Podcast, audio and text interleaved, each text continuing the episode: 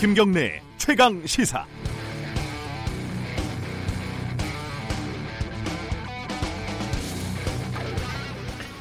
일곱 명의 장관급 후보자에 대한 인사청문회가 어, 뭐 조만간 열릴 예정입니다. 하지만 어, 조국 법무부 장관 후보자 말고는 아무도 관심이 없는 것 같습니다. 특히 자유한국당의 조국 사랑은 유별납니다.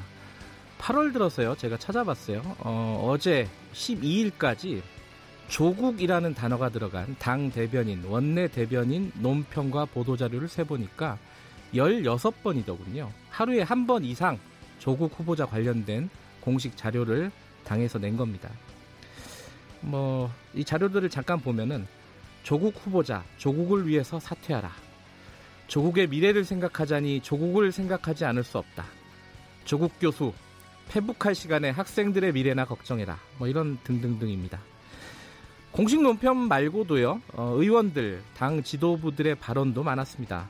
황교안 자유한국당 대표는 국가 전복을 꿈꾸는 조직에 몸담았던 사람이 법무부 장관에 앉는 것이 말이 되는 이야기인가. 나경원 원내대표는 조국 수석 지명은 야당에 대한 전쟁 선포다.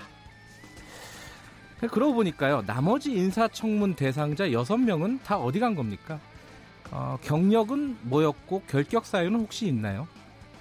바뀌는 부처가 어느 부처인지는 기억이 나십니까? 이 후보자들의 이름은 혹시 기억을 하십니까? 자유한국당 논평을 따라해 보자면은 이 조국의 장관 후보자는 조국 하나밖에 없는 것 같습니다. 8월 13일 화요일 김경래 최강 시사 시작합니다.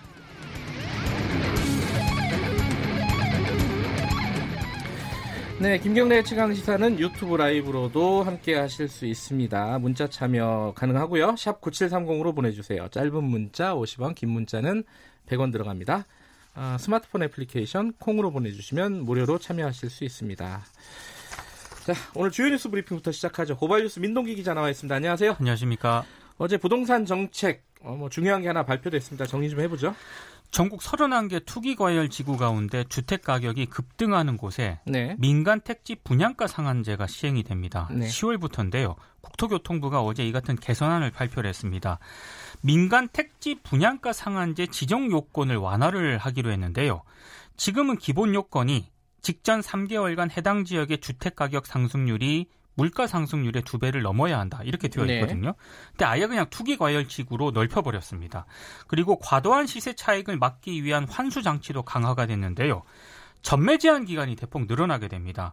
어, 분양가가 시세 대비 80% 미만이면 10년 동안 전매가 금지가 되고요.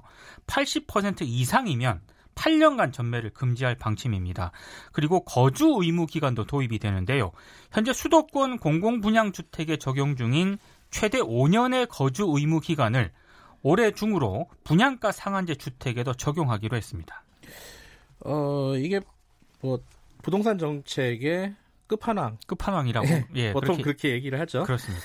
근데 뭐 우려도 좀 있는 것 같습니다. 네. 이게 효과가 있는지 관련된 내용은 2부에서요. 국토교통부 어, 박선호 1차관 스튜디오에 좀 모시고 제가 좀 꼬치꼬치 물어보도록 하겠습니다. 관심 있으신 분들은 2부를 좀 기다려 주시고요. 일본 소식도 어, 좀 알아보죠.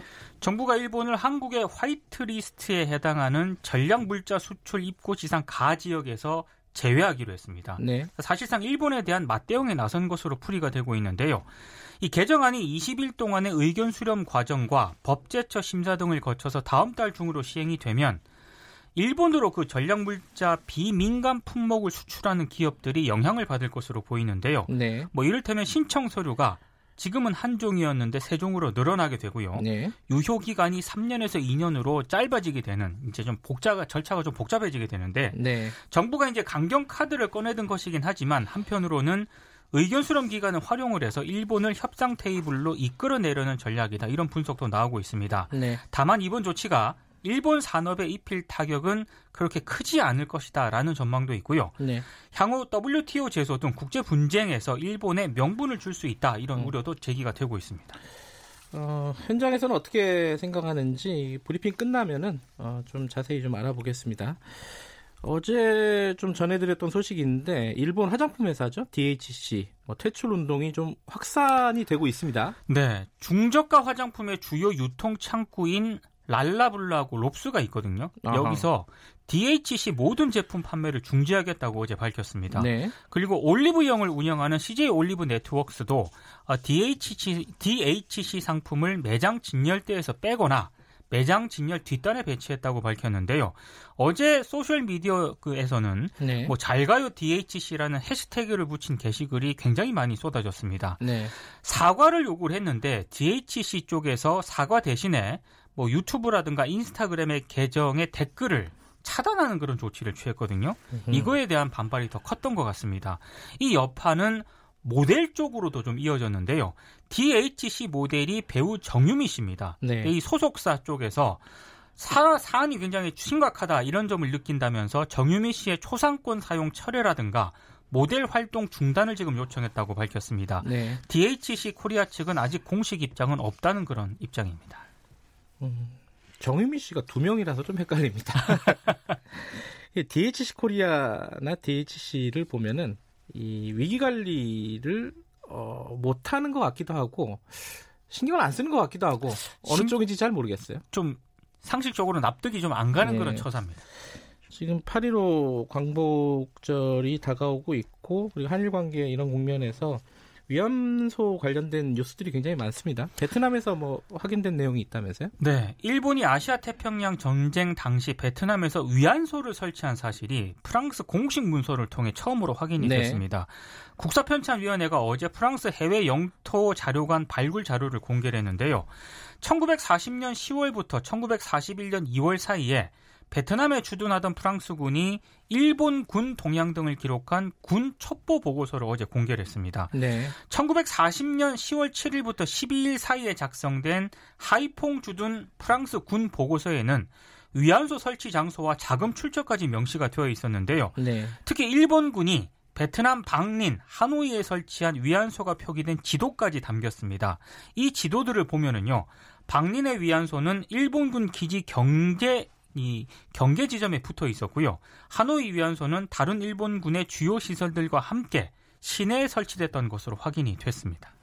이 공식 문서로 확인이 됐다 이게 큰 의미가 있는 거겠죠. 예. 홍준표 자유한국당 전 대표가 최근 상황에 대해서 한마디 했네요. 쓴소리를 좀 했습니다. 네. 어제 SNS에 반일 종족주의라는 책을 읽어봤는데 이영훈 전 교수가 쓴 책이죠. 그렇습니다. 예. 근데 이건 아니다. 왜 이 책을 보수 유튜버가 띄우는지 이해가 되지 않는다. 음. 이런 글을 올렸고요. 토지 조사 사업, 쇠말뚝, 징용, 위안부 문제 등 전혀 우리 상식과 어긋난다라고도 얘기를 했습니다. 그리고 오히려 일본의 식민 사관 주장과 맞아떨어지는 것이 아닌가 생각이 든다라고 적었는데요. 네. 이것은 보수 우파들의 기본 생각과도 어긋나는 내용이라고도 지적을 했습니다. 아, 홍전 대표는 반일 운동에 찬성하지는 않지만 이 책에 대해서는 동의하기 어렵다. 이러니 보수 우파들이 친일 프레임에 걸려드는 거다 이렇게 주장을 했습니다. 다른 건 뭐 몰라도 홍준표 전 대표는 감각은 굉장히 뛰어난 사람이에요. 그렇습니다. 예. 그거 하나는 인정을 해야 될것 예. 같습니다. 아 어제 트럼프 미국 대통령의 발언이 좀 논란이 되고 있습니다. 소개 좀 해주세요. 한국으로부터 방위비 분담금을 올리는 게 어렵지 않았다라는 취지의 발언을 해서 상당히 좀 파문이 일고 있는데요. 네. 이건 뉴욕 포스트가 보도한 내용입니다. 아, 한 재선 캠페인 모금 행사에서 이 발언을 했다고 하는데요. 네. 어린 시절 아버지와 함께 임대료를 수금하러 다녔던 일화를 소개를 하면서 한국에서 10억 달러 받는 게 브루클린의 임대 아파트에서 114.13달러 받는 것보다 훨씬 더 쉬웠다라고 얘기를 했습니다. 네. 그러니까 주한미군 주둔비를 올린 것을 자화자찬한 것으로 해석이 되고 있습니다. 우리 입장에서는 좀 조롱으로 느껴지죠. 아, 이건 조롱이죠. 예. 예. 그리고 지금 트럼프가 협상 과정을 또 설명을 하면서요. 문재인 대통령의 억양을 흉내냈다고 뉴욕 포스트가 보도를 했습니다. 그래요? 그리고 일본과의 무역 협상에 대해서도 아베 신조 일본 총리의 일본식 억양도 흉내냈다고 뉴욕 포스트가 보도를 했는데요. 네. 아, 트럼프 대통령이 좀 정상으로서 예, 온당한 행동을 한 건 아닌 것 같습니다. 아, 지금 또 발언의 수위가 굉장히 세네. 우리한테 얘기한 것도 그렇지만, 어, 아베 총리한테 얘기한 것도 일본 입장에서 보면은 이게 굉장히 기분 나쁜 말이에요. 음, 그죠? 가미카제를 뭐 사실상 이렇게 뭐 술에 취해서 네. 뭐 이렇게 자살 특공대 그 임무를 수행한 게 아니냐 이런 식의 질문이었다는데 질문을 직접 했다는 건데요. 이게 진짜라 그러면은 이건 좀 도를 좀 넘어서는 게 아닌가라는 생각이 들어요. 많이 아, 넘어간 것 같습니다. 아무리 뭐 아베 총리에 대해서 얘기를 한 거지만은 네. 좀 심하다 이런 생각이 드네요. 네. 아, 마지막 소식 전해 주시죠. 통계청이 어제 2018년 그 임금 노동자 부채 관련 현황을 통계 어, 공개를 했거든요. 네. 지난해 12월 말 기준으로 임금 노동자들이 개인 명의로 금융기관에 빌린 평균 금액이 4,076만 원으로 조사가 됐습니다. 네. 전세 대출, 학자금 대출, 생활비 대출 등을 포함한 개인 명의의 대출만 따진 거거든요. 네. 사업자금 대출은 제외를 했는데 이거 포함시키면 더 액수가 늘어날 것 같습니다. 네. 가장 큰 이유는 전세 자금이 원인으로 꼽혔다고 합니다. 그리고 연체율이 0.56%로 조사가 됐는데요. 특히 소득이 낮을수록 빌린 돈이 크지 않아도 제때 상환하지 못하는 비율이 높은 것으로 조사가 됐습니다. 네, 오늘 소식 여기까지 듣겠습니다. 고맙습니다. 고맙습니다. 고발 뉴스 민동기 기자였고요. 김경래 최강 시사 듣고 계신 지금 시각은 7시 36분입니다.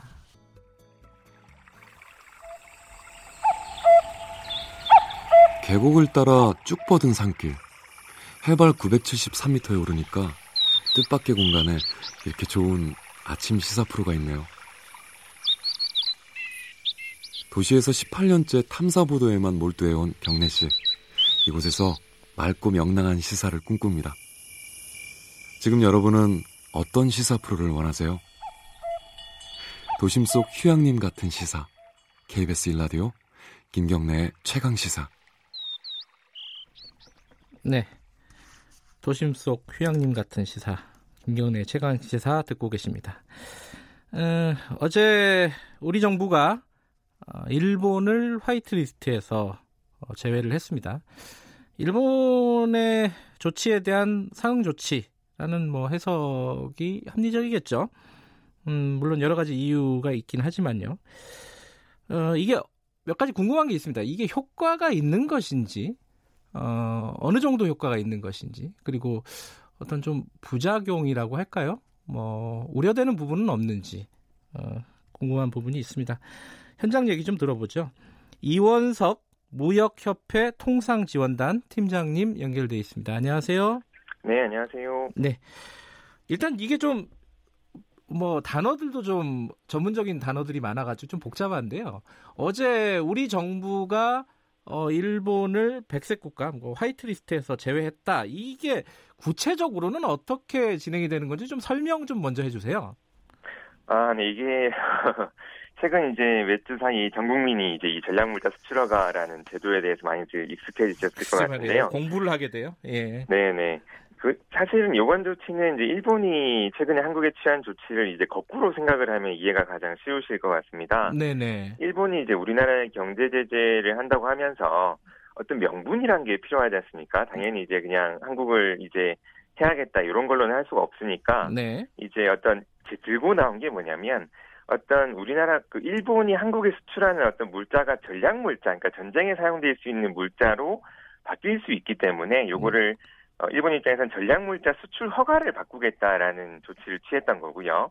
네. 우리도 이에 이제 그 주고받기식으로 그렇다면 우리도 이제 우리 한 우리 한국에서 일본에 나갈 수 있는 전략 물자에 대해서 이제 지금까지와 달리 일본을 이제 지금까지 기존의 가나로 분류하던 거를 네. 일본이 가였는데 이거를 가의 이를 새로 만들어서 일본에 대해서는 이제 우리나라에서 수출되는 물건에 대해서는 전략물자 관리하는 제도를 이제 바꾸겠다라는 그런 조치로 이해를 하시면 됩니다. 예.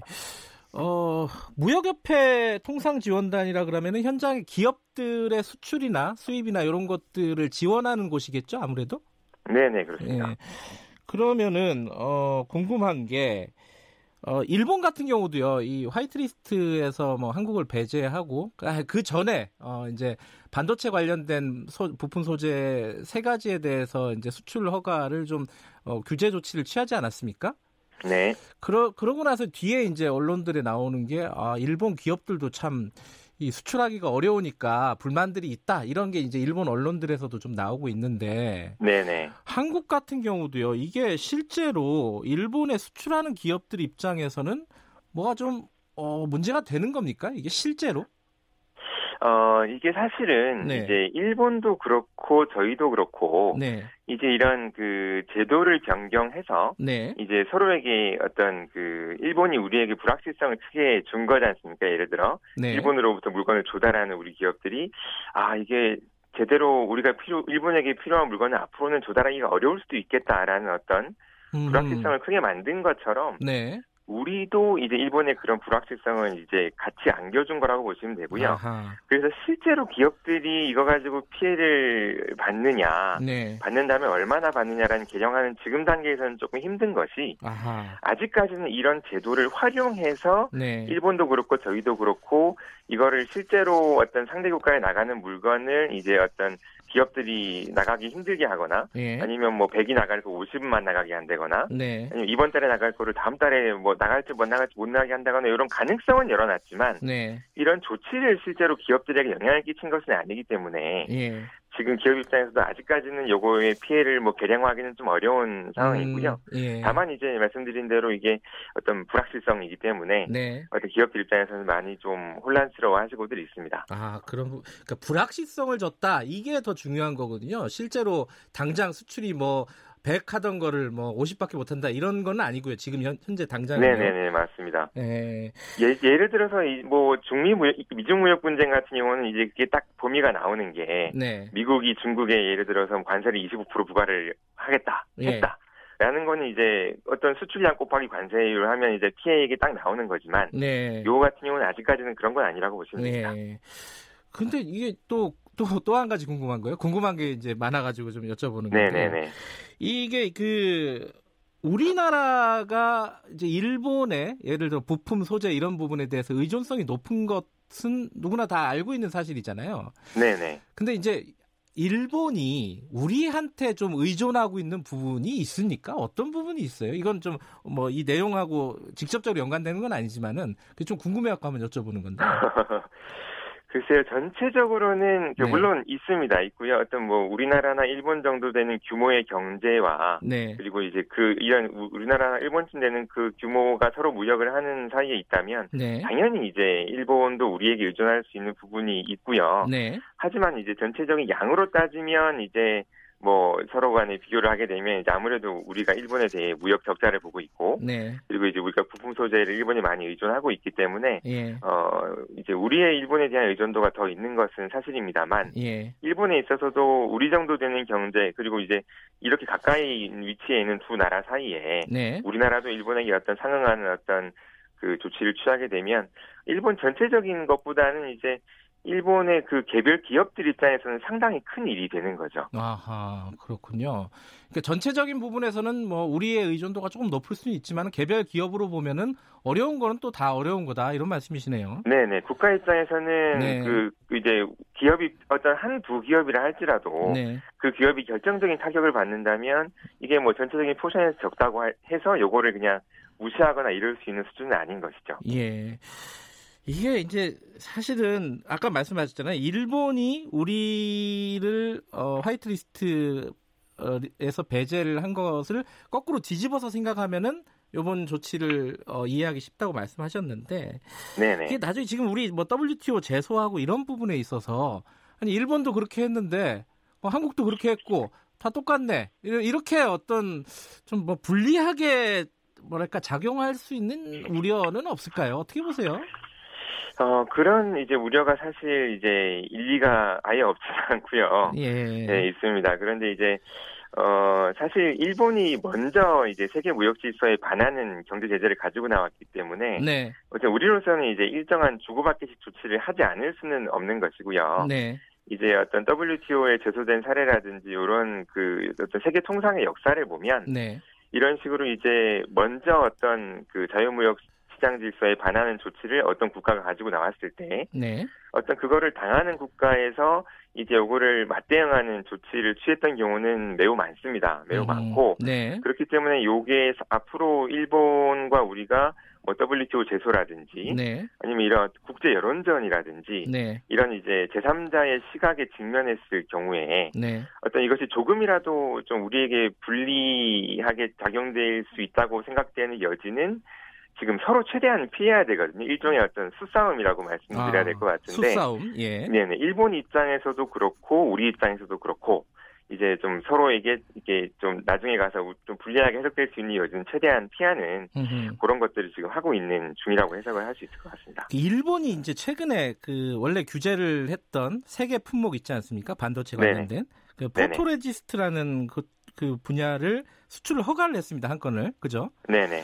이것도 그러면은 어 일종의 뭐랄까요 명분 쌓기 이런 수싸움이라고 볼 수도 있나요? 그럴 것 같습니다. 이제 아하. 일본 역시 이제 네. 나중에 WTO에서 여기 문제가 될 경우에 네. 이거를 이제 그 국제법상 법리 싸움으로 봐서 이제 이거를 최대한 자기 입장을 보호를 해야 되는데 네.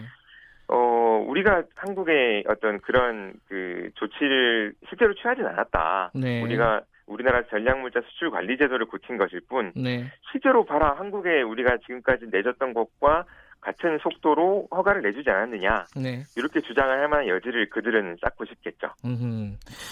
이거는 사실 이제 팀장님이 어, 평가를 하시기는 좀 부담스러운 부분이 있겠지만은 뭔가 이제 어, 현장에서 볼 때 우리 정부의 수싸움은 잘 되고 있는 것 같습니까? 어떻게 보세요? 네. 정부에서도 상당히 고심을 많이 하시고 아마 내신 결론이라고 생각을 하고요. 네. 예, 정부에서 어제 발표도 하셨습니다만 아마 상당히 좀 조심스러운 부분도 있었던 것 같고 그렇죠. 네. 앞으로 WTO 이제 제소나 이런 상황으로 갔을 때 어떤 이제 방금 이제 김영권이 말씀하신 것처럼 네. 이제 이것이 뭐 한국도 이제 똑같네, 뭐 니도 똑같은 조치를 취했네 이렇게 네. 해석되지 않도록 좀 약간 수위 조절을 하신 것처럼 비춰져요. 예. 이제 이번에 수출허가 관련 이제 우리가 화이트리스트를 일본에서 제외한 거를 두고 보더라도 네. 이제 일본이 우리에게 가한 어떤 수준과는 이제 완전히 똑같지 않은 음흠. 이제 어떤 뭐 신청 서류라든지 기간이라든지 뭐 이런 거를 봤을 때 아, 일본과는 조금 다른 어떤 수위 조절이 느껴지는 부분도 있기 때문에 네. 아마 정부에서는 이런 부분들은 아마 충분히 고민을 많이 하시고 하고 있지 않을까 네. 그렇게 믿고 있습니다. 현장에서는요. 현장이라 하면 뭐 기업들이죠. 네네. 기업들은 최근에 이 상황에서 이제 뭐 보도나 이런 것들을 보면은 사실 어, 당장 뭐 한일 관계가 끝날 것도 같고 막 어 뭐 나라가 망할 것 같고 막 이런 좀 뭐랄까 걱정스러운 부분이 있습니다. 그냥 밖에서 보기에는 언뜻 네네네. 보기에는 현장에서 느끼는 어 뭐랄까 지금 상황에 대한 어떤 체감 이런 거는 어떻습니까? 보시기에? 어, 무역협회가 이제 그래서 그 네. 그 저희 이제 협회는 이제 기업들하고 이제 가교 역할을 하고 있는 역할을 하기 그렇죠. 때문에 네. 이제 이번 사태에 관련해서 또 이제 저희가 설명회를 개최를 했습니다. 네. 그래서 저번 주와 저저번 주에 한 10여 차례 설명회를 개최를 해서 네. 약 400여 기업분들을 이제 각 업종별로 초청을 해서 저희가 설명회를 했는데요. 네. 현장에서 이제 기업분들 말씀을 많이 들어보면 일단 일본이 어떤 조치를 취한 것은 아니기 때문에 실질적인 피해는 아직 발생하지 않았지만 네. 아까 말씀드린 것처럼 이제 이런 거대한 불확실성. 네. 이제는 이걸 어떻게 어떤 경영상의 의사결정을 하기가 좀 어려워진 면이 많이 있는 것이죠. 일본으로부터 지금까지 조달하던 거를 차질 없이 조달을 할 수 있을 것인가. 네. 그리고 거꾸로 이제 우리나라가 이제 어제 했던 조치처럼 화이트리스트에서 일본을 배제하게 되면 우리가 일본으로 나가는 물건에 대해서 이제 앞으로 어떤 그 이제 변화를 좀 줘야 될 것인가라는 부분에 있어서 네. 상당히 우려를 많이 하고 계신데 현장에서는 좀 그런 정확한 팩트를 좀 알려드림으로써 네. 좀 지나친 불안은 좀 어, 저희가 좀 없애드리기 위해서 노력을 하고 있습니다. 마지막으로요. 어, 네네. 양쪽인데 정부는 이 지금 이 갈등 상황 어, 이 상황을 어떻게 풀어야 된다고 보시는지 그리고 기업들은 또 대책이 있어야 되지 않겠습니까? 네, 어, 정부만 바라보고만 있을 수는 없을 것이고 기업들은 또 어떤 자구책을 찾아야 되는지 뭐 좀 정리 좀 해주시면요. 네네. 일단 제가 뭐 외교 전문가는 아닙니다만 네. 그 최근에는 왜 통상 이슈들이 정치 외교적 이슈에서 많이 좀 좀 불붙듯이 옮겨오는 경우가 많거든요. 그렇죠. 네. 미중무역 분쟁도 그렇고 네. 사실 이런 것들에서 보다시피 정부는 이제 어떤 뭐 어떤 경제 통상적인 어떤 그 조치들을 포함해서 네. 이런 이제 어떤 외교적인 해결책을 당연히 기울이실 거라고 생각을 하고요. 길게 보면 이제 어떤 정부는 우리나라 부품 소재 산업의 경쟁력이 네. 이제 일본 너무 의존하는 것들을 지금 우리가 수십 년 동안 이걸 해와야 된다고 말 말은 했지만 이제 실현을 잘 하지 못하던 거를 그렇죠. 이제 좀 좋은 일은 아니지만 이번 기회에 좀 이제 경쟁력을 높여나가기 위한 노력들을 많이 해주실 거라고 생각을 하고요. 예.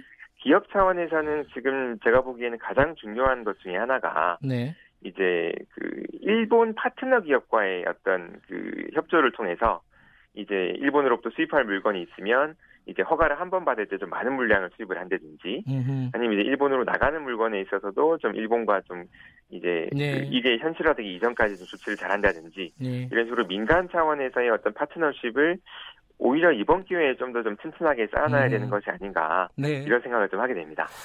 알겠습니다. 맨날 어 이제 뭐랄까요 언론에서 듣는 얘기를 듣다가 이게 현장에 계신 분 목소리를 들어보니까 좀 다르네요 느낌이. 네. 어쨌든 네. 고맙습니다 오늘 말씀. 네 감사합니다. 이원석 무역협회 통상지원단 팀장이었습니다.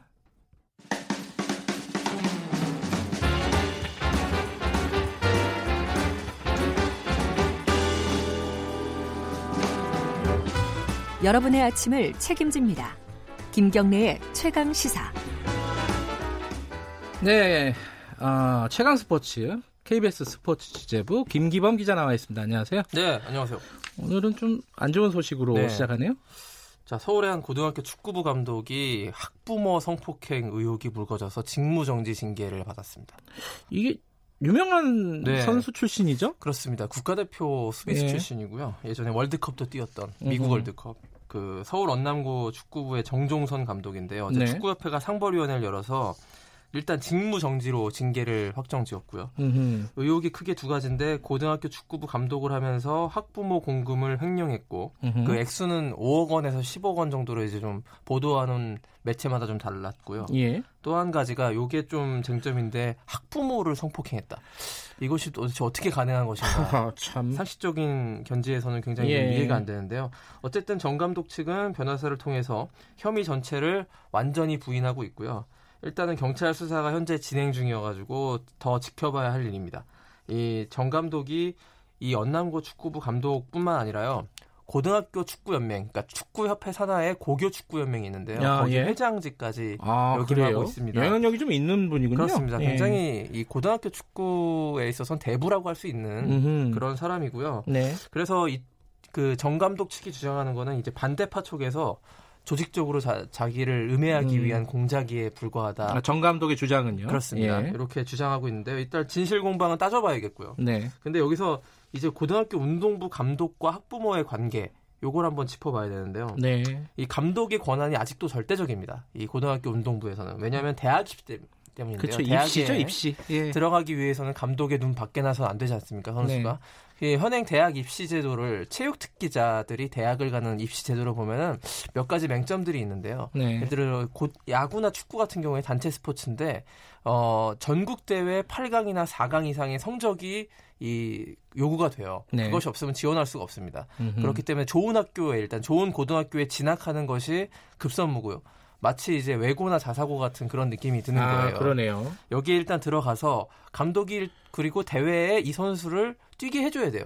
출전을 시켜줘야 되기 때문에 아직도 권한이 막강한. 그런 상황인데 예전보다 예전에는 이제 대학교 감독들이 자체적으로 스카우트를 하는 그런 제도보다는 많이 투명해졌습니다. 이 고등학교 감독과 대학교 측에 네. 어떤 커넥션이 있다거나 그런 것들을 많이 방지할 수 있는 장점은 있었는데요. 아직도 이런 전국 대회 성적을 요구하는 그 대학 특기자 제도 입학 요강 때문에 여전히 고등학교 운동 부 감독은 막강한 파워를 행사할 수 있고 그렇기 때문에 학부모와의 갑을 관계가 형성되는 그런 좀 패단이 나오고 있는데요. 네. 그래서 스포츠 혁신 위원회가 이를 시정하기 위해 권고안을 몇 개를 내놨는데 여전히 뭐 바꾸기는 쉽지 않은 것 같습니다. 네, 이 소식은 3부에서 좀 자세히 알아보고요. 네. 어, 좋은 소식 간단하게 네. 하나만 좀 정리하고 자, 가죠. 어제 LPGA 스코티시 오픈에서 허미정 선수가 우승했는데요. 네. 이 통산 세 번째 우승인데 재밌는 게 5년에 한 번씩 우승하는 선수입니다. 2009년 이 신인 때 세이프웨이 클래식 우승했고요. 예. 그리고 5년 있다가 요코하마 클래식에서 우승했고 이번이 세 번째 우승인데 5년 단위로 우승하니까 다음 우승은 그러면은 2024년이 돼야 되는 건지 모르겠습니다만 아, 뭐 어쨌든 좋은 우승이었습니다. 이번에는 뭐 내년에 또 하시기 바라겠습니다. 네. 자 오늘 말씀 여기까지 듣겠습니다. 고맙습니다. 고맙습니다. 스포츠 취재부 김기범 기자였고요. 김경래 최강 시사 1부는 여기까지 하겠습니다. 잠시 후 2부에서 돌아옵니다.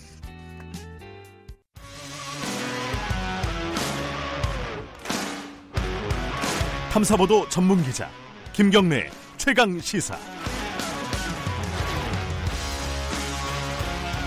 네, 김경래 최강 시사 2부 시작하겠습니다. 아까 말씀드린 대로 2부에서는 먼저 어, 분양가 상한제 요거 좀 짚어보겠습니다. 어제 정부가 발표를 했습니다. 그 분양가 상한제, 음, 분양가 가격을 규제를 하는 거죠. 음, 그거를 민간 아파트에도 어, 확대를 하겠다. 아, 뭐 지금 지금 사실상 민간 아파트는 좀 어렵게 돼 있지 않습니까? 어, 규제 자체가. 근데 이제 이걸 민간 아파트, 특히 이제 투기 과열 지구에 있는 민간 아파트에 확대하겠다. 이러면 이제 뭐 오늘 아침에 보도나 이런 거 보신 분은 알겠지만은 대부분 강남 재건축 시장 여기가 이제 가장 핵심적인 대상이 될 겁니다. 어, 그쪽에서 반발도 많이 나오고 있고요. 근데 뭐 이렇게 정부에서 분양가 상한제를 들고 나온 이유가 있을 겁니다. 어, 최근에 집값이 조금 들썩인다. 뭐 이런 얘기도 있었고요. 어, 궁금하신 분들 많을 겁니다. 이게 어, 왜냐하면 우려하시는 분들도 있고 어, 기대하시는 분들도 있고 뭐 양쪽이 다 있을 텐데 오늘은 국토교통부의 음, 담당 차관을 모시고 저희가 직접 여쭤보겠습니다. 국토교통부 박선호 제1차관님 나와 계십니다. 안녕하세요. 네, 안녕하세요. 네, 마이크 좀 가까이 대고 말씀해 네, 주십시오. 예. 아, 일단요, 이거 그렇게 보는 게 맞습니까? 이 제가 아까 이제 일부에서 브리핑할 때도 뉴스 브리핑할 때도 그랬는데 이 언론에서 그렇게 많이 표현해요. 어, 부동산 규제 정책의 끝판왕이다. 부동산 상한제가 그렇게 보세요? 공무원들도 어떻게 보십니까? 어, 분양가 상한제 자체가 네. 그 끝판왕이라든가 우리나라 부동산 문제를 해결할 수 있는 맞는 키라고 생각하지는 않습니다. 음. 그 자체는. 네. 어, 상한제가 저희가 생각하기에는 어, 지금 정부가 추진해온 부동산 정책의 퍼즐에 있어서 비어 있는 마지막 자리를 채우는 음흠. 그런 역할을 하지 않을까 그런 기대를 하고 있는데요. 잘 아시는 것처럼 2017년도에 파리 대책, 네. 또 작년에 9.13 대책이 나왔습니다. 다주택자의 어떤 투기적인 수요를 억제하는 데 초점이 맞춰져 있죠. 네. 또 이와 함께 수도권의 뭐 다섯 개 신도시를 비롯해서 30만 호 공급 계획 대책도 내놨고요. 그렇죠. 또 104만 호 정도의 공공 임대 주택을 공급하기 위한 주거 복지 로드맵도 내놓은 바가 있습니다. 네. 이런 정책들과 맞물려서 또 그 연장선 속에서 분양가의 합리적인 책정을 통해 갖고 실수요자의 부담을 덜고 또 기존 주택 시장의 안정까지 도모할 수 있는 이번 대책이 결합이 된다면 어, 좀 더 주택 시장의 안정 기조를 확고하게 할 수 있다. 이런 음. 차원에서 이번에 검토하게 됐다고 말씀드리겠습니다. 지금까지 이제 어, 언론 보도를 제가 보니까 이제 문재인 정부 들어와서 크고 작은 부동산 정책을 다 세보면 14번째라고 하더라고요. 네. 근데 이번 정책이 그러니까 부동산 상한제란 아, 어, 분양가 상한제라는 정책이 시장이 어, 안정되면은 됐다면은 안 내놨을 거 아닙니까? 뭐가 문제가 있으니까 내놨을 거 아닙니까? 어떤 문제가 있고 어떤 부분을 심각하게 보고 계셨던 거예요? 얼마 전에 언론 보도를 통해서 많은 분들도 네. 접했겠지만은 서울의 한 아파트 단지 재건축 사업이었는데 네. 그 일반 분양분의 분양가를 7천만 원, 평당 7천만 원 수준에 책정한다는 움직임이 있었습니다. 어허. 또 실제로 최근 1년 동안은 서울의 그 아파트 분양 가격이 21%가 올랐는데요. 집값 상승률에 비하면 한 4배 정도 가까이 되는 그러니까 오히려 새 아파트 분양 시장이 네. 전체적인 그 주택 가격을 끌어올리는 그런 음. 양상 같은 것들이 적어도 서울에서는 나타나고 있다라고 저희가 진단을 했습니다. 그래요. 과거에도 많이 경험을 했지만은 재건축 시장이라는 것이 일종의 어, 투자적인 수요가 많이 개재되는 시장입니다. 네. 재건축 일반 분양가가 오르게 되면은 앞으로 재건축이 이루어지게 되는 사업 뭐 이런 것들의 투자 수익률이 높다는 기대가 형성이 되고 또 그런 것들이 오래된 아파트 집값을 올리고 나머지 집값도 올리고 또 네. 다시 분양가가 오르는 그런 악순환의 고리 같은 음. 것들이 있었는데 아, 금년에도 어, 약 4월 경부터 그런 조짐들이 나타났고 그런 것들이 결과적으로 7월 초부터 어, 작년 11월부터 그 계속 하향 안정세를 보였던 서울 집값이 상승 네. 반전되는 네. 그런 결과를 낳았습니다. 물론 파리 대책이나 9.13 대책의 효과가 시장 곳곳에 많이 영향을 미치고 있다라고는 생각하지만 이 고분양가 문제로 인한 시장 불안의 요소 이런 음. 부분들에 대해서는 관리가 필요한 시점이 됐다라고 음. 판단을 하게 된 것입니다. 뭐 파리 대책 등등등 여러 가지 대책들이 그러면은 아까 곳곳에는 뭐 시장 효과가 정책 효과가 네. 나타나고 있다고는 하지만은 분양가가 계속 오르고 이런 집값이 들썩이는 거 보면은 정책 효과가 좀 미진한 거 아니냐 이렇게 볼 수도 있는 거 아닙니까? 그 이유는 뭐라고 보세요? 뭐, 뭐, 뭐 유동성 뭐 이런 얘기도 많이 하는데. 예. 예. 그, 어, 음, 우리 지금 말씀 주신 대로 예. 어, 지금 유동성이 상당히 풍부하다고 보여지고요. 네. 또 저금리 기조도 좀 더 그 확고해지고 있는 그런 측면도 있습니다. 그리고 또 대내외 경제 여건이 불확실성이 커지고 있음에도 불구하고 네. 사실 그 소위 안전자산이라고 하는 서울 아파트에 대한 투자 쏠림 현상 같은 것들이 오히려 더 커져가고 있다라고 보고 있습니다. 오히려요? 예. 예. 그래서 이런 것들을 어, 이런 것들이 이제 파리 대책이나 9.13 대책 할 때도 물론 그런 부분들이 없지는 않았지만은 네. 최근에 어떤 경제 상황 속에서 좀 더 그런 것들이 증폭되는 측면이 있기 때문에 네. 이런 것들을 좀 관리해야 될 필요성이 커졌다. 네. 이렇게 보고 있는 겁니다. 뭐 아주 디테일하게 지금 설명하기에는 시간이 좀 부족하니까 좀 간략하게 요번 분양가 상한제 어제 발표한 거 예, 핵심적인 내용이 뭔지 그걸 좀 간략하게 좀 말씀해 주세요. 청취자분들이 알아듣기 쉽게. 예, 분양가 상한제도는 2005년도부터는 지금까지 줄곧 그 공공택지에서는 시행 중인 제도입니다. 네. 어, 민간 택지의 경우에는 2007년부터 14년도까지 시행이 됐다가 중단이 사실상 되어 있는 네. 제도인데요. 네. 중단된 이유가 분양가 상한 제도를 발동할 수 있는 요건 자체가 너무 엄격하게 돼 있었다라는 음. 이유가 있습니다. 그래서 어, 지금은 어, 분양가 상한제 적용 요건의 필수적인 사항이 뭐냐면은 어, 최근 3개월 동안의 주택가격 상승률이 물가 상승률의 2배 이상인 곳이라야지 네. 1차적인 검토 대상이 될 수 있는데 그 요건을 투기 과열 지구로 기 지정되어 있는 곳으로 이번에 변경코자 하는 겁니다. 잘 아시는 것처럼 정부 부동산 정책이 투기 과열 지구를 중심으로 설계가 많이 돼 있습니다. 세금이라든가 주택담보대출 규제라든가 청약제도라든가 이런 것들이 투기 과열지구와 아닌 곳으로 이제 주로 구분이 돼 있거든요. 네네. 그래서 정책의 에, 정책 체계의 어떤 일관성이라든가 정합성을 예. 좀 높이는 측면도 있고요. 좀 더 안정적으로 어, 시장에서도 예측할 수 있도록 하고 시, 지표라는 것은 뭐 매달 계속 바뀌기 때문에 그런 것들이 좀 불확실해지는 측면이 있어서 이번에 이제 투기 과열 지구를 대전제 요건으로 바꿨다는 것이 가장 크고요. 그다음에 이제 분양가 상한제 적용과 관련된 적용 시점에 대해서 재개발이나 재건축 사업의 경우에 관리 처분 계획 인가라는 절차를 거친 경우에는 상한제를 어, 적용할 상한제를 도입하더라도 적용이 안 되게 돼 있었는데 네. 예, 그런 단지라 하더라도 일반 분양 단계에서는 모두 상한제를 적용할 수 있도록 했고요. 또 상한제 적용하면은 분양 가격이 저렴해지니까 네. 이른바 이제 단기 시세 차익을 노리고 유입되는 수요 같은 것들이 있지, 있지 않겠습니까? 예. 이제 그런 것들을 어, 제어하고 또 실수요자를 정확하게 식별해내기 위해서 전매 제한 기간을 최장 10년까지 늘리는 내용도 포함을 시켰습니다. 어, 이 디테일한 부분 중에 이제 한두 가지 좀 궁금한 것만 짚고 넘어갈게요. 이 근데 구체적으로 언제 어느 뭐 아파트 단지에 이 분양가 상한제가 어, 적용이 된다. 이건 아직 정해진 바가 없는 거죠? 예, 정확히 말씀드리면 그렇습니다. 예. 그 어제 발표한 내용, 좀 전에 네. 설명드렸던 내용들이 그 법령 개정을 필요로 하는 사항입니다. 예. 어, 주택법 시행령인데요. 네. 법령을 개정을 하려 그러면은 입법 예고를 40일 거쳐야 되고 네.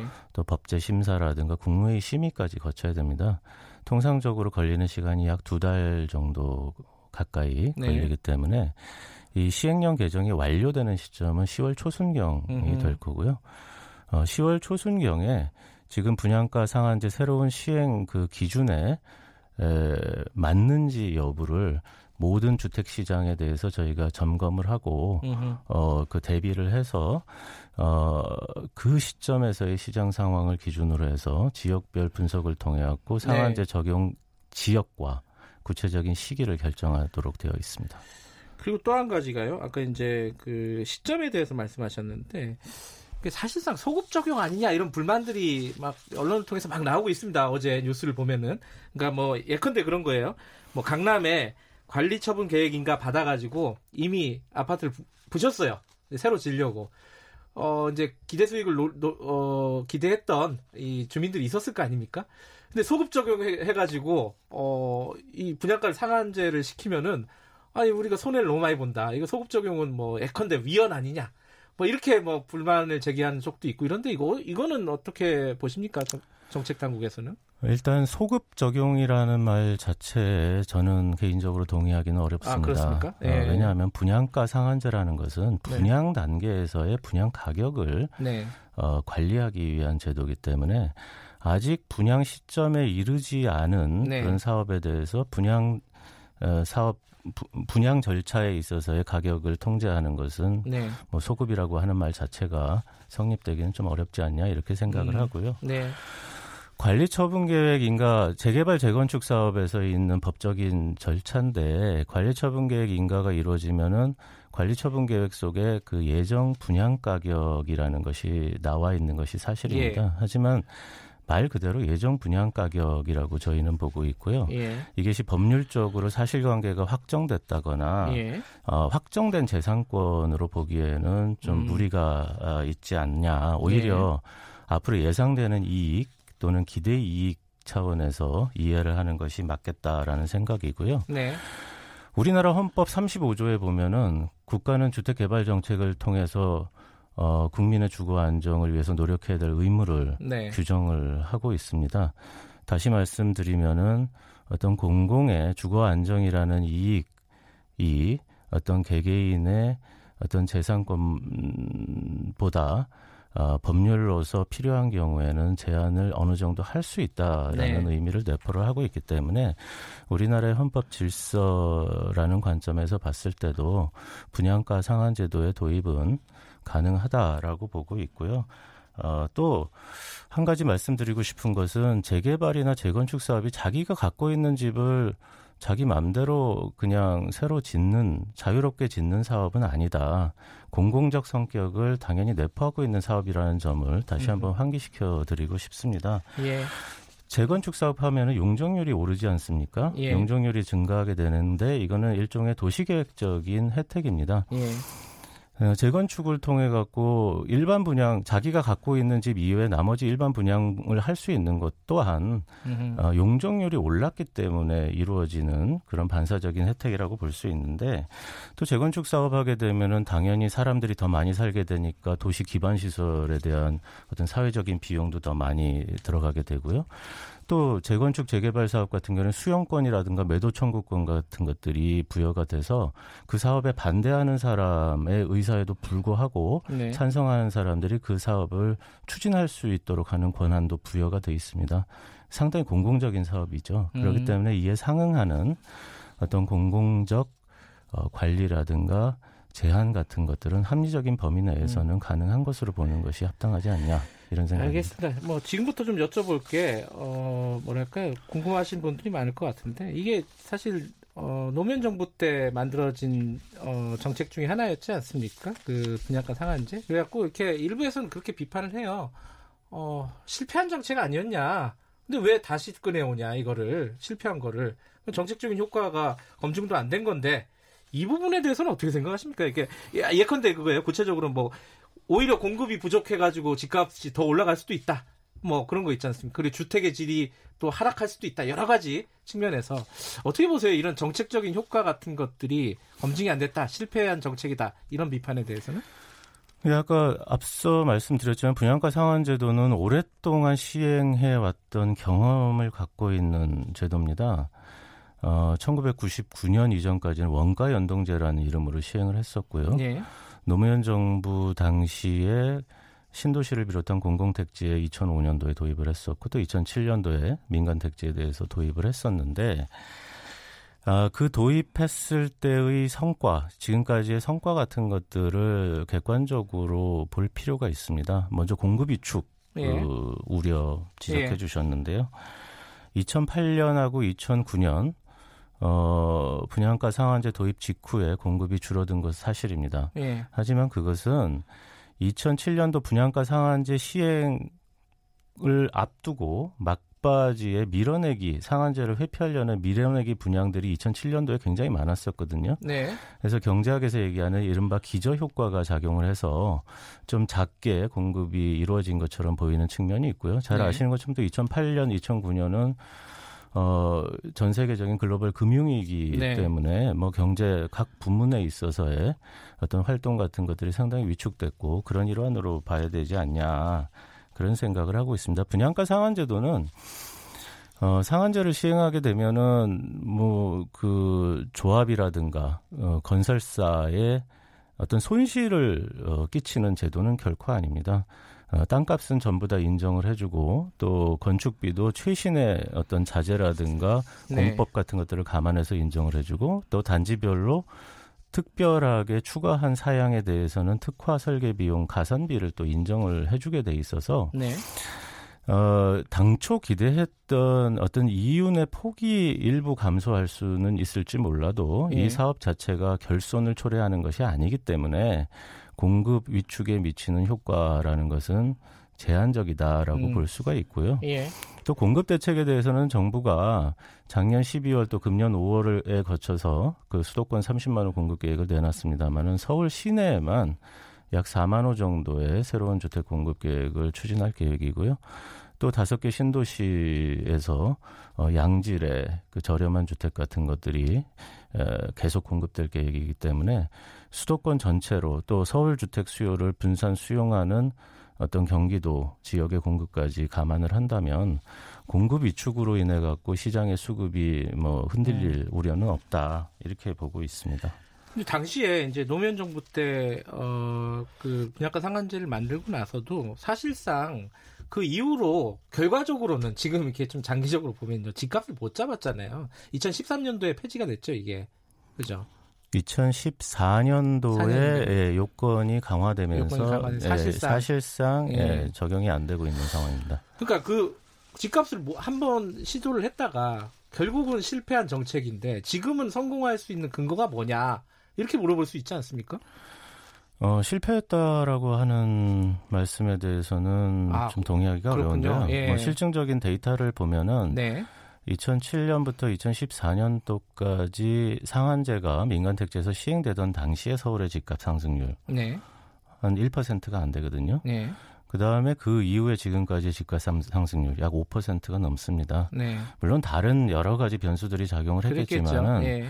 어, 일단은 뭐 상한제 시, 시행 시기와 또 아닌 시기를 비교했을 네. 때뭐 그렇게 말씀드리기는 어렵다는 음. 얘기고요. 네.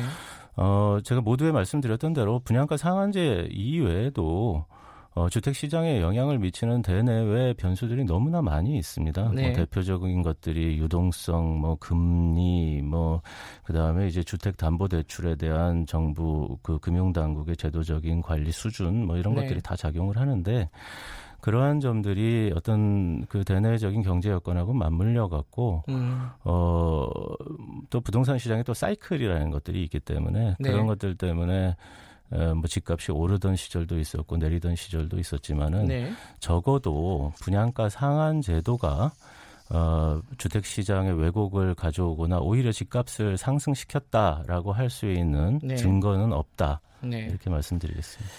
근데 지금 사실 우리 경제가 좀 이제 하강기 아니겠습니까? 네. 경기 침체기인데 사실 이제 홍남기 부총리도 이 분양가 상한제에 대해서 일전에 어, 기자들이 물어봤을 때 좀 유보적인 입장을 얘기를 했어요. 이게 이게 분양가 상한제 추진할 때 이제 다른 유관 부서들과 이제 정책 협의를 하셨을 텐데 반대 기류는 없었으니까 저는 반대한 쪽이 분명히 있었을 것 같아요. 왜냐하면은 이거 해, 하면은 부동산 시장이 위축될 것은 단기간에 위축될 것은 뭐 눈에 보이는 일이고 지금 이제 경기 하강을 더 부추기는 거 아니냐 이런 우려가 있을 수 있지 않겠습니까? 어떻게 보십니까 이 부분은? 어 문재인 정부가 부동산 정책을 함에 있어서 일관되게 그 중요하게 생각하고 있는 것은 맞춤형 정책입니다. 어, 예. 어, 무슨 말씀이냐 하면은 지역별로 주택 시장의 온도가 다 다르지 않습니까? 네. 그래서 과열된 지역은 어, 투기적인 또는 투자적 목적의 수요를 억제해서 좀 수요 차원에서의 관리를 해야 되는 것이고요. 네. 과열이 되지 않은 지역 또 또는 침체된 지역 같은 경우에는 별다른 규제를 하지 않고 있습니다. 마찬가지로 분양가 상한 제도도 어제 발표한 내용을 보시면은 어, 여러 가지 그 통계적인 지표에 해당하는 지역을 1차적으로 고르고 네. 또 2차적으로 앞으로의 그런 시장 불안을 어, 야기시킬 가능성까지 정성적으로 판단을 해서 네. 위원회에서 이제 결정을 하게 돼 있습니다. 다시 음. 말씀드리면은 무차별적으로 모든 지역을 대상으로 분양가 상한제를 적용한다기보다는 음, 네. 꼭 필요한 곳에 선별적으로 분양가 상한제도를 도입하겠다는 겁니다. 음, 네. 그래서 일각에서 우려하는 뭐 그 공급의 위축이라든가 네. 더 나아가서 우리나라 경제를 냉각시킬 거라든가 이런 네. 것들은 너무 앞서 나가는 음. 말씀이 아닌가 생각합니다. 그 당정협의회에서도 민주당에서도 이 분양가 상한제가 좀좀 급한 거 아니냐 이런 의견들이 좀 있었던 것 같은데 당장 뭐 총선도 있고 이래가지고요 당에서 좀 걱정하는 부분도 있었을 것 같아요. 이 부분은 어떻게 보십니까? 예, 어저께 당정 협의를 했었습니다. 예. 저도 저 또한 참석을 했었고요. 아, 참석하셨군요. 네, 예. 예. 어, 뭐 일관되게 그 당에서도 하신 말씀이 그 주택 시장 안정 또 네. 그런 것들을 이뤄내기 위해서 분양 가격의 안정이 필수적이다라는 네. 부분에 대해서는 뭐 어, 얘기가 많이 있었고요. 예. 큰 틀에서 분양가 상한제도의 도입이 필요하다라는 공감대 분명히 확인을 했습니다. 음. 어, 시행령 개정이 이제 10월 달에 완료되고 나면은 구체적인 상한제 적용 지역을 어디로 할 것인지 또 언제부터 적용할 것인지 뭐 이런 부분들을 결정을 해야 되는데 이 부분에 있어서 어, 당과 함께 그런 부분을 다시 논의할 자리가 있을 거고요. 또 관계부처 말씀 주셨는데 관계부처 각각이 에, 나름의 이제 정책을 펼쳐나가는 과정에서 중요하게 생각하고 있는 그런 가치들이 있습니다. 어, 하지만 주택가격 안정, 부동산 가격 안정이 어, 굉장히 중요하다는 부분에 대해서는 이론이 없고요. 알겠습니다. 예. 마지막 예. 아까 그 말씀하셨어요. 이 문재인 정부 부동산 정책에 마지막 자리, 퍼즐의 마지막 자리다. 그럼 이거 실패하면 끝입니까? 아, 예. 마지막이라고 했던 부분은 제가 약간 좀 아, 달리 정, 말씀 정정하시는 겁니까? 비어 있는 한 자리를 채웠다라고 예. 해 주시면 더 좋을 것 같고요. 예. 어, 일단은 8.2 대책이나 9.13 대책을 통해 갖고 뭐 세제, 금융, 청약 또 주택 공급 대책 네. 전 부분에 있어서의 정책이 굉장히 그 어, 다양하게 마련이 되어 있습니다. 이러한 어, 정책들을 제대로 추진하고 실효성이 있는지 음. 점검을 해서 계속 보강해 나는 것이 보강해 나가는 것이 우선이라고 생각을 하고 있고요. 네. 어, 뭐 이런 일이 생기서는 안 되겠지만은 네. 뭐 그럼에도 불구하고 네. 어떤 시장의 불안이 예, 확산된다든지 재현되는 부분이 있다면은 추가적으로 필요한 조치들을 언제든지 강구할 생각을 갖고 있습니다. 추가 조치들도 대... 있다 이거죠? 예, 여러 대책은 음. 항상 준비하고 있습니다. 알겠습니다. 어, 청취자 여러분들 많이 이해가 되셨는지 모르겠습니다. 자, 오늘 여기까지 듣겠습니다. 오늘 나와주셔서 감사합니다. 네, 감사합니다. 국토교통부 박선호 차관이었습니다. 2부는 여기까지 하겠습니다. 잠시 후 3부에서 뵙고요. 일부 지역에서는 해당 지역 방송 보내드립니다.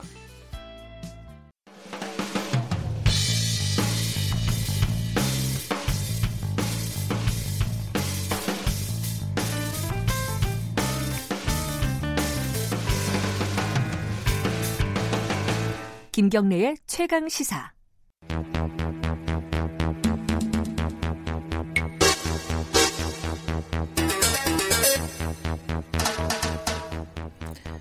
예, 김경래 최강 시사 3부 시작하겠습니다. 어, 사건의 이면을 들여다보고 깊이 있게 파헤쳐보는 시간입니다.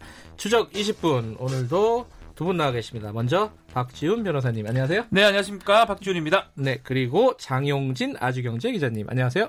안녕하십니까 정영진입니다.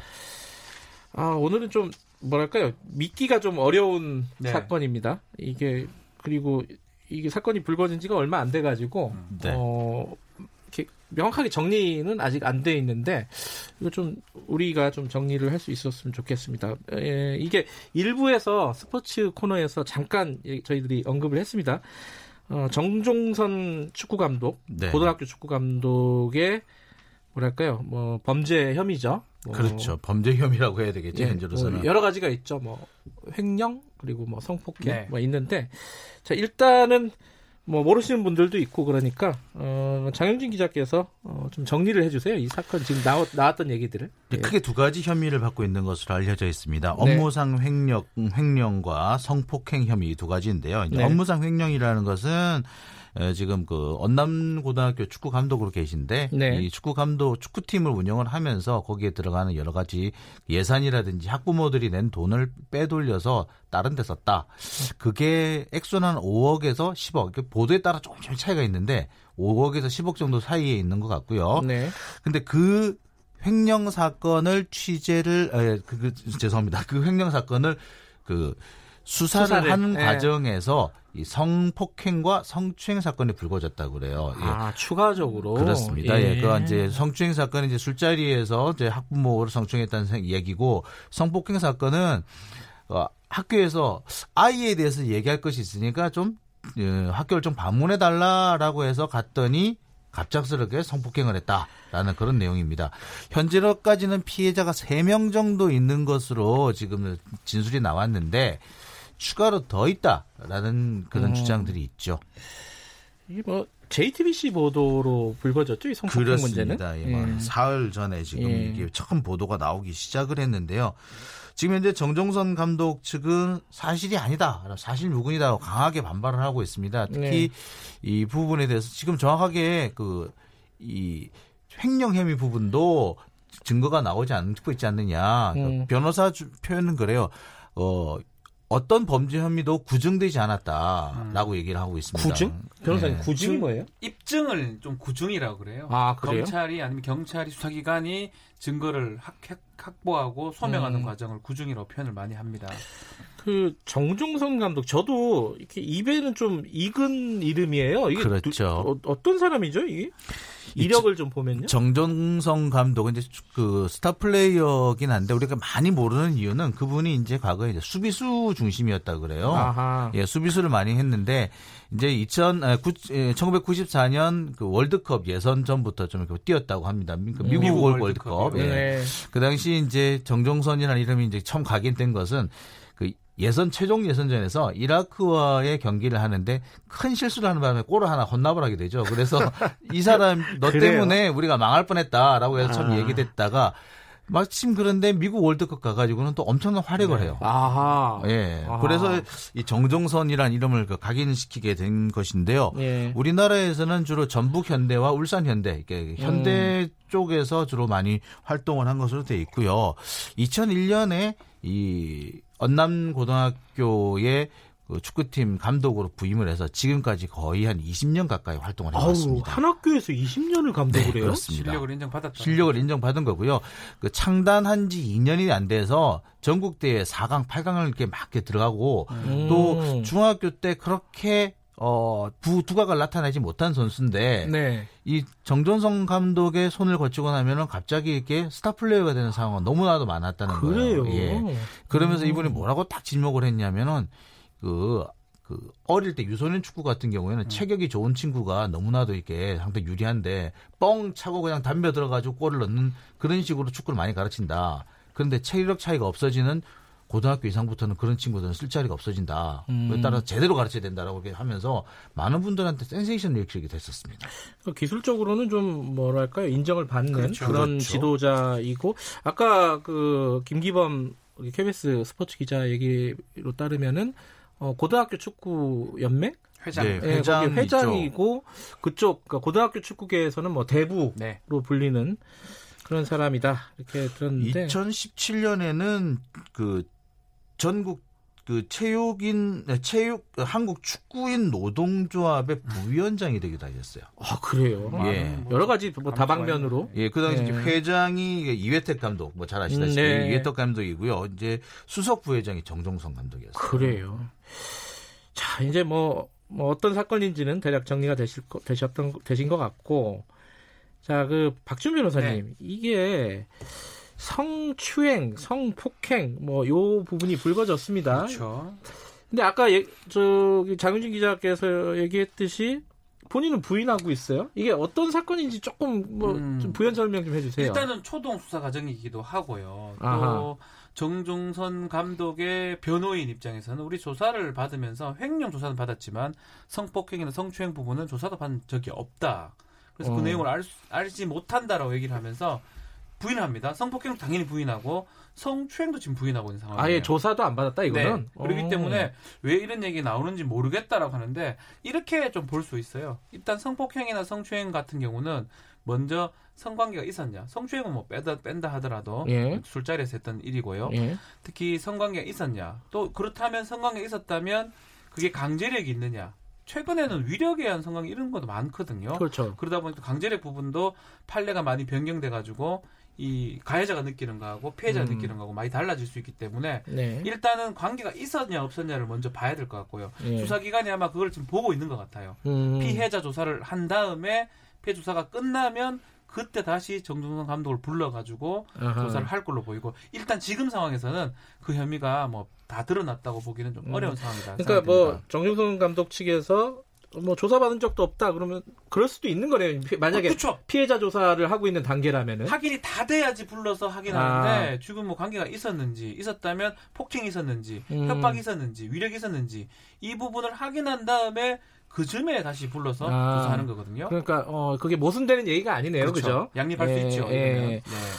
근데 이게 이제 보도에 따르면은 어 이 피해자가 이 주장하는 그 피해 네. 상황이 뭐 축구 감독과 학부모의 그 관계에서 벌어진 일이에요. 그죠? 그렇습니다. 이게 어떤 상황인지 좀 말씀을 해주세요. 그러니까 그렇습니다. 학부모 3명이 이제 각각 조금씩 다른 인터뷰 내용을 하긴 했습니다만 내용이 네. 전체 종합해 보면 이 정종선 감독이라는 사람이 워낙 이 축구계에서 엄청난 역할을 가지고 있고 특히 고등학교 선수가 대학을 가는 데는 거의 막강한 영향을 미치고 있었기 그럼요. 때문에 예. 이분에 대해서 저항을 할 수 있는 방법이 없었다. 그래서 아들이 볼모였기 때문에 피해 피해를 입었지만 지금까지 알릴 수 없었다라고 얘기도 하고 있고요. 뭐 아이들 때문에 아이 애와 관련해 가지고 의논할 것이니까 학교를 오라라고 해서 갔더니 갑자기 덤벼들어서 거의 저항을 할 수 없는 상태였고 어 그런 상태에서 성폭행을 당했다라고 주장을 합니다. 하지만 정종선 감독 측 변호인은 그렇습니다. 아니 그렇다면 고소 고발을 해라. 왜 고소고발도 안 하느냐 뭐 이렇게 주장도 하세요. 그러니까 이 부분에 대해서는 지금 사실관계가 아직까지 정확하게 드러난 것 같지는 않습니다. 또. 고소고발이 안 돼 있어요 지금 박준 변호사? 아, 이 부분이 예전에는 성범죄가 예. 친고죄예요. 그래서 아, 고소가 예. 있어야 되는 고소와 친한 범죄였는데 네. 2013년 이후로는 친고죄가 아니기 때문에 고소 고발이 없다 하더라도 수사 개시될 수 있고요. 이 사건 같은 경우는 신고 내지 내사가 뭐 진행되고 있는 것으로 음. 지금 알려져 있습니다. 아하. 그러니까 고소라고 표현할 필요가 없어요. 이제 신고하든지 음. 이런 내용이 있으니까 조사를 좀 해달라라고 음흠. 요청하는 것만 해도 조사가 가능합니다. 그럼 정 감독 측이 아, 그러면 고소해라 이렇게 얘기하는 건 뭐 법리적으로는 합당한 얘기는 아니네요. 그죠? 그래, 뭐 그렇지만 이제 음. 수사의 개시 중에 가장 뭐 조, 피해자가 얘기할 수 있는 게 고소니까요. 네. 정식으로 해라 해라라고 하고 있는데 예. 뭐그 얘기 안 한다 하더라도 뭐 조사가 지금 진행 중입니다. 그러니까 본인이 예, 그만큼 나는 이제 결백하다 이 얘기를 좀 강조하고 싶은 것 같아요. 예. 아, 요 건 좀 지켜봐야 되겠어요. 그죠? 네, 지금 네, 뭐 단, 단정적으로 얘기하기는 네, 조금 아직은 보입니다. 이른 상황인 것 같고 어쨌든 피해 주장이 있는 거고 어, 이쪽은 어, 사실 무근이라고 네. 지금 주장을 하고 있고 수사 상황을 좀 지켜봐야 될 것 같고요. 아까 횡령 얘기가 있습니다. 이게 어떤 방식으로 그 액수가 커요. 5억에서 10억이면. 예, 그러니까 이제 그 처음에 보도가 되기로는 10억으로 보도가 됐었습니다. 예. 그러니까 이제 뭐 그 학부모들한테 훈련비 혹은 뭐 김장비 또는 그 퇴직금, 적립금, 퇴직 적립금 이런 것들을 요구를 하면서 네. 일정액을 계속 요구를 했고 그것을 이제 직접 쓰지 않고 빼돌려서 약 10억 또는 뭐 최근 보도에 따르면 5억 이렇게 주장을 하고 있는데 액수가 아직까지 확정이 된 것 같지는 않습니다만 상당히 거액인 것만은 분명하고 장기간에 걸쳐서 진행이 돼 온 것으로 보입니다. 아. 근데 물론 또 정종선 감독은 또 이 부분에 대해서 나는 그렇게 내가 개인적으로 사적으로 유용한 건 없다라고 또 주장을 하고 있긴 해요. 아. 근데 어쨌든 이 부분에서 보자면은 어, 상당히 이렇게 그 의심을 살 만한 행동은 좀 있어, 있었던 것으로 보입니다. 네. 그러니까 아무래도 이제 이 축구팀을 운영하는 게 그렇, 그래요. 뭐 축구팀뿐만 아니라 야구팀도 그렇고 그 학원 스포츠라는 게 네. 돈이 많이 들어가는데 그 실제로 그 돈의 대부분을 감독이 거의 전적으로 좌우를 하고 있어요. 네. 그러니까 경우에 따라서는 잘, 잘못 쓸 수도 있고 횡령이 될 수 있는 가능성은 얼마든지 있습니다. 뭐 제가 네. 저한테도 그 제보를 하겠다고 오시는 분들의 내용을 대부분 들어보면은 감독이 수시로 돈을 요구하는데 학교로 들어가는 게 아니라 감독 개인 계좌로 들어간다. 그런데 한 분도 이게 어디로 쓰이는지 우리가 들어본 적도 없고 물어볼 수조차 없었다라는 얘기가 있어요. 투명하지 예. 않게 운영되는 학교들이 많은 거는 뭐 예, 여기뿐만 아니고 예. 음, 고등학교 야구부, 고등학교 예. 축구부, 뭐 중학교 야구부 똑같습니다. 학교에서 관리하지 않고요. 학부모 운영회를 통해서 관리하다 보니까 돈 횡령이 뭐냐면 타인 소유의 물건을 자신이 갖고 있는 걸 기회로 해서 기화로 해서 그것을 착복했을 때 네. 성립하는 범죄입니다.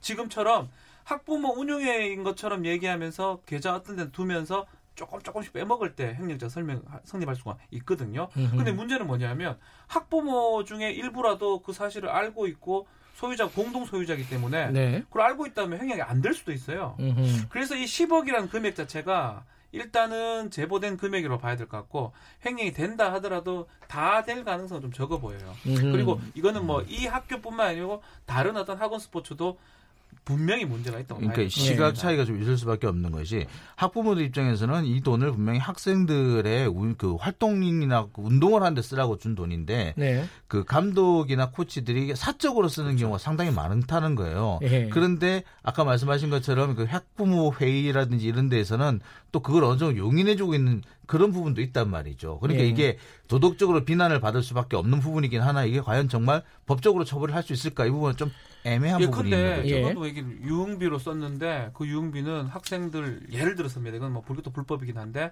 입학을 위해서 필요한 사람 만났다 이렇게 아. 얘기를 막 변명을 합니다. 접대비로 썼다. 접대비로 네. 썼다. 아. 사실은 불법성 요소가 많고 그렇지만 또 학부모 입장에서는 학교 진학이 가장 중요하기 때문에 그런 업무상 행위가 또안 될 수도 있는 거거든요. 예. 근데 지금 어, 당장 뭐 법적으로 경찰에서 수화, 수사를 하고 있다 치더라도 뭐 학생들을 지금 가르치는 지도자 아닙니까? 그렇죠. 그럼 뭐 축구 협회라든가 아니면 뭐 이런 데서 좀 어, 어떤 조치를 좀 취하는 게 먼저 이루어져야 되지 않을까라는 생각도 있는데 어떤 식으로 지금 진행이 되고 있죠? 일단 축구협회는 정종선 감독을 스포츠 공정위원회 회부를 했다 그래요. 그러니까 이제 이게 어허. 그래서 일단 그래서 지금 그 정종선 회장이 이제 고교 축구연맹 회장인데 네. 그 회장직이 현재 그, 그 직무 배제가 돼 있고요. 예. 그 언남 고등학교에서 현재 지금 직무 배제가 아, 돼 있습니다. 직무 배제. 예. 그러니까 이 직무 배제라고 정확히 보는 게 맞을 것 같고 예. 현재로서는 이제 이렇게 그 언남 고등학교 얘기는 그래요. 일단 그 직위 해제를 했다라고 하는 거 보니 까 직무 배제가 맞을 것 같고요. 음.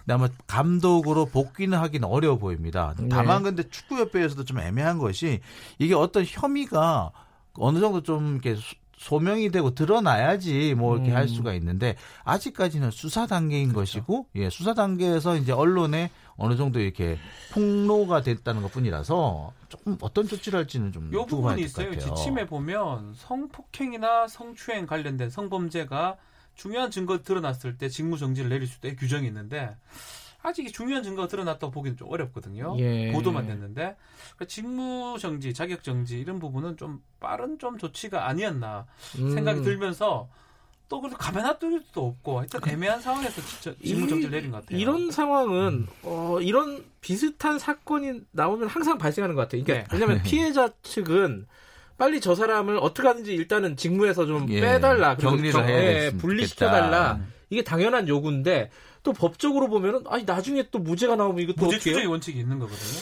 아 이거 참 애매해요, 그죠? 그래서 그 예. 판단을 잘해야 되는데 실제로 그런 경우도 많아요. 이렇게 해놓고 나중에 보니까 무혐의 되거나 네. 부재가 되는 경우도 왕왕 있거든요. 근데 그 그렇죠. 후에는 손해가 회복이 안 됩니다. 예.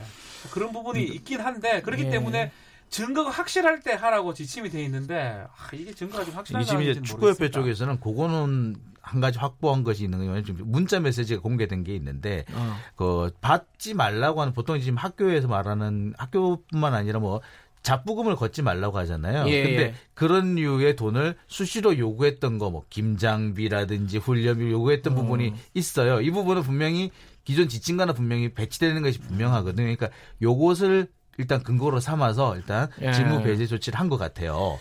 김장비를 왜 받는 거죠? 김치를 사 먹지 요새 왜 김장을 하려고 근데 이게 사실은 뭐 축구 뭐 언남 고등학교만의 문제가 아니라 뭐 최근에 잠깐만 기억해도 빙상계 맞아요. 그죠? 네. 뭐 폭력 사태, 뭐 성, 성범죄 음. 사태. 뭐 빙상계뿐만이 아니죠. 뭐뭐 뭐 각종 종목에서 다 나타나고 있습니다. 이게 뭐 이, 단순히 여기만의 네. 문제는 아니겠죠, 그죠? 이게 어떻게 해야 되는 겁니까? 이, 이 부분은? 아, 근데 좀 이번 사건 같은 게 충격을 많이 줬던 이유가 정정성 감독이 그동안에 학원 스포츠에 대해 상당히 비판을 많이 하셨던 분이에요. 아, 그래요? 예. 이렇게 너무 저, 그, 그 지도자가 너무 전행을 해서는 안 된다는 얘기를 가장 아하. 지적을 많이 하셨고 학생들 그 이런 선수들과의 어떤 소통이라든지 이 사람들이 능력치를 키울 수 있어야 한다라고 주장하셨던 분인데 그러면 본인이 되게 이제 학교 다닐 때 그 젊은 선수일 때 되게 좀그좀 껄렁댔고 되게 말을 안 들었다. 근데 안 들었던 이유를 막 설명하면서 그래서 난 음. 이렇게 안 하려고 한다는 얘기를 많이 했던 분이거든요. 네. 그러면서 충격을 많이 주고 있는데 이 스포츠계에서 정말 고질병이라 하는 것이 폭력이라든지 음. 특히 가장 핵심적인 거는 이 코치나 감독의 전행이거든요. 그렇죠. 이게 네. 그리고 코치나 감독이 전행을 하는 것 대부분이 보면은 이분들이 그 학교 운영자로부터 전적인 신뢰를 받고 있는 경우가 많아요. 그렇죠. 또 성적이 네. 좋으면요. 그렇죠. 더군다나. 예. 예. 그렇기 때문에 이런 문제가 생기는데 이 그만큼 그 다음에 또 이게 사실은 그래요. 그러니까 공부는 못하면은 대안이 있는데 음. 운동은 못하면 대안이 없대요. 그러니까 죽어나 사나 그 감독이나 스포츠 지도자한테 매달리는 거 이게 또 어떻게 보자면 원인이 되지 않을까 싶습니다. 시스템 바꿔야 될 것 같아요. 예, 이게 네. 뭐 이번 사건도 수사를 지켜봐야겠지만은 어, 학원 스포츠 얘기 이거는 좀 물론 대책을 여러 가지 마련하고 있지만은 조금 더 면밀하게 좀 봐야 될 것 같습니다. 그렇습니다. 네. 자, 오늘 말씀은 여기까지 듣도록 하겠습니다. 고맙습니다, 두 분. 네, 감사합니다. 감사합니다. 박지훈 변호사, 장용진 아주경제 기자였습니다. 김경래 최강 시사 듣고 계신 지금 시각은 8시 48분입니다.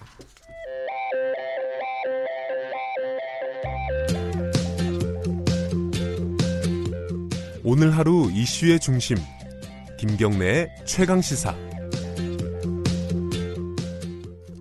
네, 이 뉴스 기억하시는 분들 있으실까요? 그 이란에서 온 소년인데요. 어, 우리 이름으로 김민혁 군입니다. 이게 어, 지난해 10월에 어, 친구들의 도움을 좀 받아가지고 이제 종교적 난민으로 인정을 받은 케이스가 있었죠. 굉장히 화제가 됐었는데, 근데 이제 어, 한국에 와서 이제 종교를 바꾼 거예요. 그러니까 이란으로 다시 돌아가면은 박해를 받을 수 있다. 그래서 난민 신청을 해가지고 어, 인정이 된 케이스인데 아버지는 같이 종교를 바꿨는데 난민 자격을 얻지가 못했어요. 그러니까 생이별을 해야 되는 상황이 된 거죠. 물론 이제 인도적 차원에서 1년간 아버지가 어, 한국에 머물 수 있도록 했지만은 앞으로는 또 어떻게 될지 모릅니다. 얼마 전에 이제 아버지 난민 신청 허가가 어, 불허가 된 상황인데 이 친구들이 또 김민혁 군의 친구들이 다시 힘을 합쳐서 아버지를 위해서 어, 뭔가 활동을 하고 있다고 합니다. 그 친구분 좀 연결해 볼까요? 김민혁 군의 친구 최현준 군 연결돼 있습니다. 안녕하세요. 안녕하세요. 예. 어, 어 방학이라 집에 있나요? 네네. 어, 고등학생이고요 지금. 네. 어, 김민혁 군하고는 언제부터 친구입니까? 어, 중학교 처음 왔을 때부터 아, 알고 지냈는데요. 아, 그래요? 네. 근데 좀 이렇게 친해지게 된 계기는 작년에 이런 일이 있다는 걸 알고 나서 어허. 도와주면서 많이 친해진 것 같아요. 작년에는 중학생이었죠? 네. 어, 지금 고1이네요, 그러면은? 네네. 근데, 그럼 그전에는 그렇게 안 친했다는 건데, 그, 김민혁 군 그 난민 허가를 위해서 그렇게 노력을 한 이유가 뭐였어요? 어, 제가 중3 때 국어 선생님께서 네. 그 이 친구한테 이런 좋지 못한 상황이 있다. 네.